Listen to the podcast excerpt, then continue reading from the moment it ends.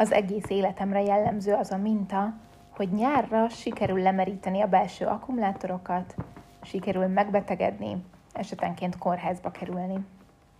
Amikor egyetemre jártam, ezt ráfogtam a vizsgai időszakra, de ezt most már nem tudom és nem is akarom megtenni. Be kellett látnom, hogy semmi nem lehet fontosabb annál, hogy testi és lelki értelemmel jól érezzem magam, mert valójában innen indul minden.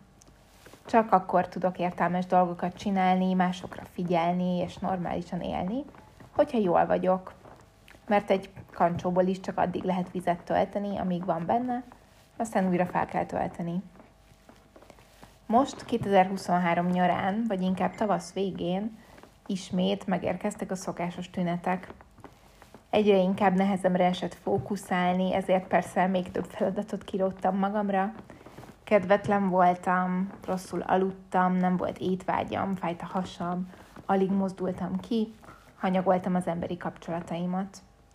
Sőt, egészen odáig elmentem, hogy azt terveztem, néhány emberi kapcsolatot megszakítok, mert elveszik az időt attól, ami a dolgom. Most visszagondolva nagyon szörnyű ezt kimondani, de kár tagadni, hogy voltak olyan pillanatok, amikor tényleg így éreztem. Úgyhogy ahelyett, hogy ezt most a szőnyeg alá söpröm, úgy gondoltam, hogy a nyári szünet előtti utolsó építőkockák részben elmesélem, hogy mi is történt. Tarts velem!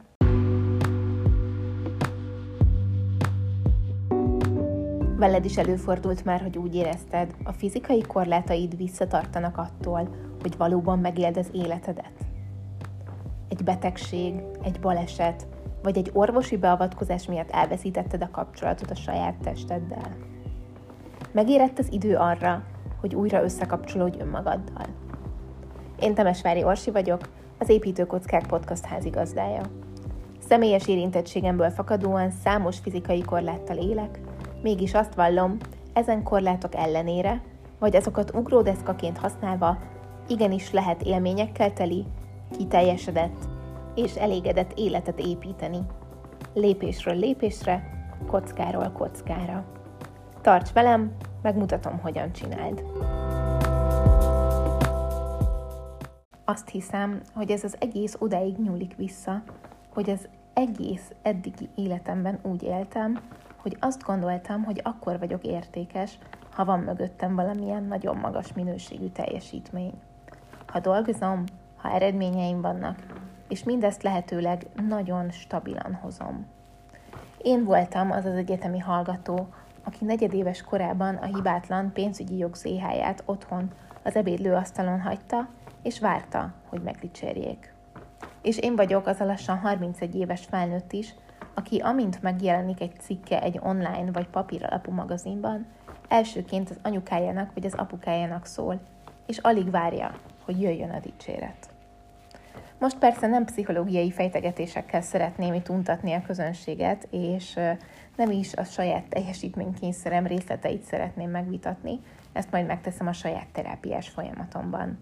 Itt sokkal inkább arra szeretném felhívni a figyelmet, hogy vajon milyen ára van a teljesítményünknek mert talán sokan vagyunk hasonló cipőben, hogy úgy érezzük, vég nélkül kell, hajtani, teljesíteni, újabb és újabb eredményeket felmutatni, mert különben elveszünk a tömegben. Ha csak körbenézek az ismerőseim között, elképesztő mennyiségű munkát és teljesítményt látok magam körül. Ez egy darabig nagyon inspiráló, de mindig eszembe jut, hogy vajon mikor billen át ez valami másba, mikor lesz ez káros annak, aki megvalósítja, és ezen a ponton el szoktam gondolkodni azon, hogy én vajon hol vagyok ebben az egész helyzetben, én hogyan teljesítek, ez az egész mit jelent számomra.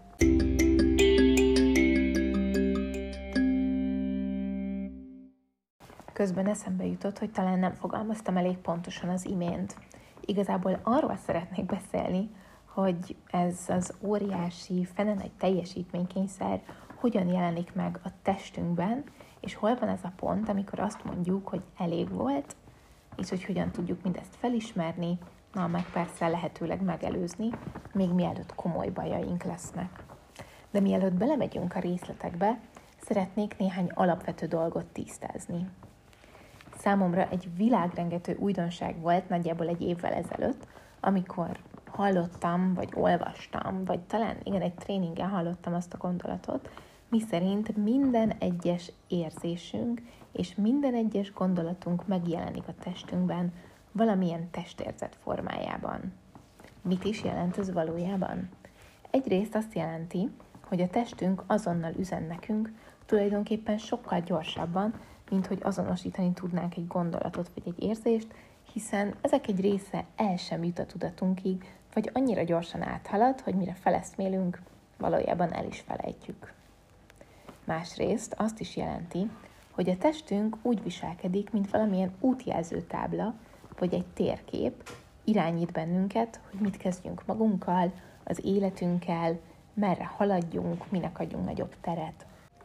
Megmutatja ezen kívül a szükségleteinket, sőt, hogyha kellően tudatosak vagyunk, akkor akár még azt is megmutathatja, hogy egy bizonyos tevékenység, egy élethelyzet vagy egy emberi kapcsolat jól nekünk.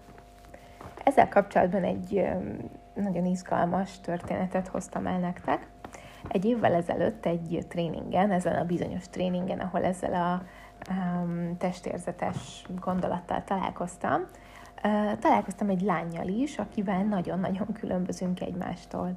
Ő egy rendkívül érzékeny lány, aki nagyon erős kapcsolatot ápol a testével. Én ezzel szemben egy olyan ember vagyok, aki sokkal inkább a gondolataiban van otthon, és egy nagyon racionális, elég szigorú gondolkodásmód az enyém. Első pillantásra nagyon szimpatikus volt nekem ez a lány, de amikor együtt kellett dolgoznunk, az egy katasztrófa volt, nagyon nehezemre esett. Ha visszagondolok, rengeteg kellemetlen helyzet alakult ki, mert én automatikusan, szigorral, elvárásokkal, teljesítménykényszerrel reagáltam, és ő ezt nagyon hamar megérezte, és azt találta mondani nekem, hogy egyszerűen fuldoklik a jelenlétemben, képtelen velem együtt dolgozni, mert nem kap levegőt. Ezzel párhuzamosan én persze magamban értetlenkedtem, hogy hogy tud navigálni a 21. században egy olyan ember, aki egy számítógépet sem tud normálisan kezelni, és hogy hát így nem lehet élni. Um, úgyhogy hát próbáltuk megbeszélni valahogy ezt a félreértést, vagy ilyen nehézséget, és hát csak addig tartott ez a kapcsolódás, ameddig nagyon muszáj volt. Um, így egy év távlatából persze nagyon hálás vagyok ezért a történetért, mert bár nagyon kellemetlen élmény volt, és, és voltak pillanatok, amikor iszonyatosan szégyeltem magam, és, és nagyon elbizonytalanodtam önmagamban, hogy úristen, hogyha én így hatok egy emberre, hogy nem kap tőlem levegőt, akkor én soha többet nem akarok emberek közé menni. De aztán szerencsére rájöttem, hogy ez csak a kettőnk kölcsönhatása volt, nem pedig a világ vége. Úgyhogy ezt a történetet igazából azért meséltem el, hogy megmutassam, a testünk tényleg nagyon sok helyzetben kiválóan megmutatja az irányt, ezért nagyon fontos, hogy hallgassunk rá.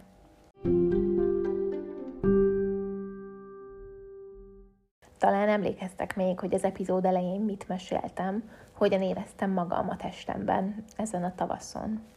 Folyton fáradt és kedvetlen voltam, állandóan fájt a hasam, nem esett jól az étel, nem tudtam aludni, nem tudtam fókuszálni semmire. Az elmúlt években megtapasztaltam, hogy a legnagyobb intőjel az az, hogyha nem tudok olvasni, képtelen vagyok figyelni egy történetre, ami normál esetben pedig nagyon beszippat, beszippantana. De az is egy nagyon fontos jelzés önmagamról, hogyha egyáltalán nem kívánom a kávét, vagy ha túl sok kávét kívánok. Ez most viccesen hangzik, de szerintem egy nagyon fontos üzenetet hordoz. Bár nehezemre esik elhinni magamról, hogy tényleg tudatában lehetek a saját testem működésének és a saját reakcióimnak, azt gondolom, hogy folyamatosan formálódik bennem egy szemlélet, és igazából ezt a szemléletet szeretném nektek átadni ebben az epizódban, és ez tényleg az, hogy meg tudjuk engedni magunknak, hogy odafigyelünk arra, ami bennünk zajlik. Nyilván értem azt, hogyha valaki evőkanállal hasfájásig eszi a nutellát, akkor megfájdul a hasa, és akkor itt elég egyértelmű, hogy mi okozza a hasfájást. Bár nyilván nincs ilyen saját élményem, de ha látszólag minden rendben van az életünkben, és jön valamilyen megmagyarázhatatlan dolog, akkor nagy eséllyel előfordulhat, hogy valamilyen lelki terhelés is lehet a háttérben. Akármennyire klisé azt mondanom, tényleg egy olyan társadalomban élünk, ami folyamatos aktivitást vár el tőlünk, és azok az emberek, akik hozzám hasonlóan fogékonyak erre, hát azok, azok ki is vannak téve ezeknek a nehéz helyzeteknek, mert, mert mi tényleg folyamatosan azon gondolkodunk, hogy, hogy valami újabb és újabb dolgot hozzunk létre. Úgyhogy ezen a tavaszon, vagy ezen a nyáron úgy döntöttem, hogy kézbe veszem a saját magam által kontrollálható dolgokat, és tényleg csak azt fogom megcsinálni, csak olyan cikket fogok írni, csak olyan tartalmat fogok gyártani, ami valóban örömet okoz, hiszen igazából ennek az építőkockák blognak, podcastnak, YouTube csatornának az a lényege, hogy segítsen nekem, segítsen nektek, és lépésről lépésre tudjunk építkezni, önmagunkból, önmagunkat tudjuk felépíteni, és egy olyan közösség jön létre, ahol meg is tudjuk engedni magunknak mindezt.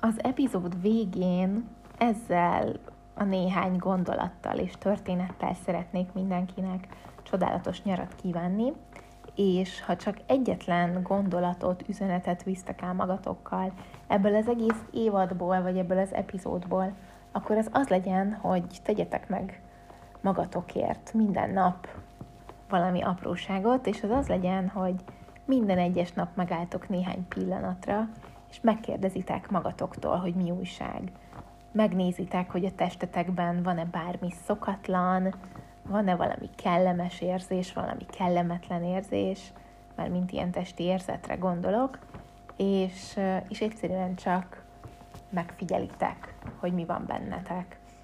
Tudom, hogy ezek a gondolatok, illetve ezek a gyakorlatok először nagyon furcsák, nagyon nehéznek tűnnek, mert felmerülhet a kérdés, hogy mit kell csinálni, hogyan kell csinálni, de igazából itt semmit nem kell csinálni, itt igazából inkább csak figyelni kell.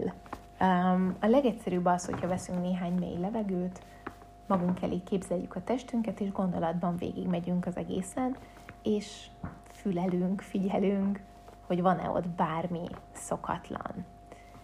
Um, lehet, hogy ez értelmetlennek tűnik, először én is teljesen ki voltam borulva, hogy minek szórakozzak ezzel, hát ez tök hülyeség, de, de azt gondolom, hogy idővel, hogyha az ember minél többet foglalkozik ezzel, akkor szépen lassan, lépésről lépésre um, a helyükre fognak kerülni ezek a dolgok.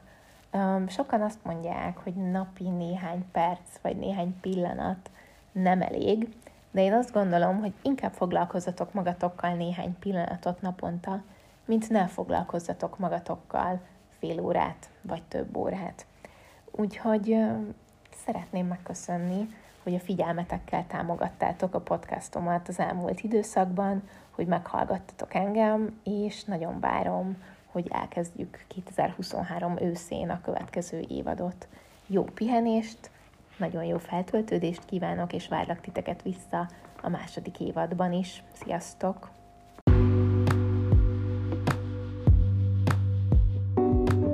Köszönöm, hogy meghallgattad az Építőkockák Podcast legújabb adását. Ha tetszett, megköszönöm, ha a csillagok segítségével értékeled az adást, ha pedig a YouTube csatornán hallgatsz, nyomj egy lájkot erre az adásra, és mondd el a véleményedet a kommentek között. Ha szeretnél értesítéseket kapni az új epizódokról, iratkozz fel a csatornára. További tartalmakért pedig látogass meg az Építőkockák blogot az építőkockák.com oldalon. Köszönöm, ha azzal is támogatod az építőkockákat, hogy megosztod ezt az epizódot azokkal, akikről úgy érzed, hasznos lehet számukra. Örülök, hogy itt voltál, találkozzunk két hét múlva.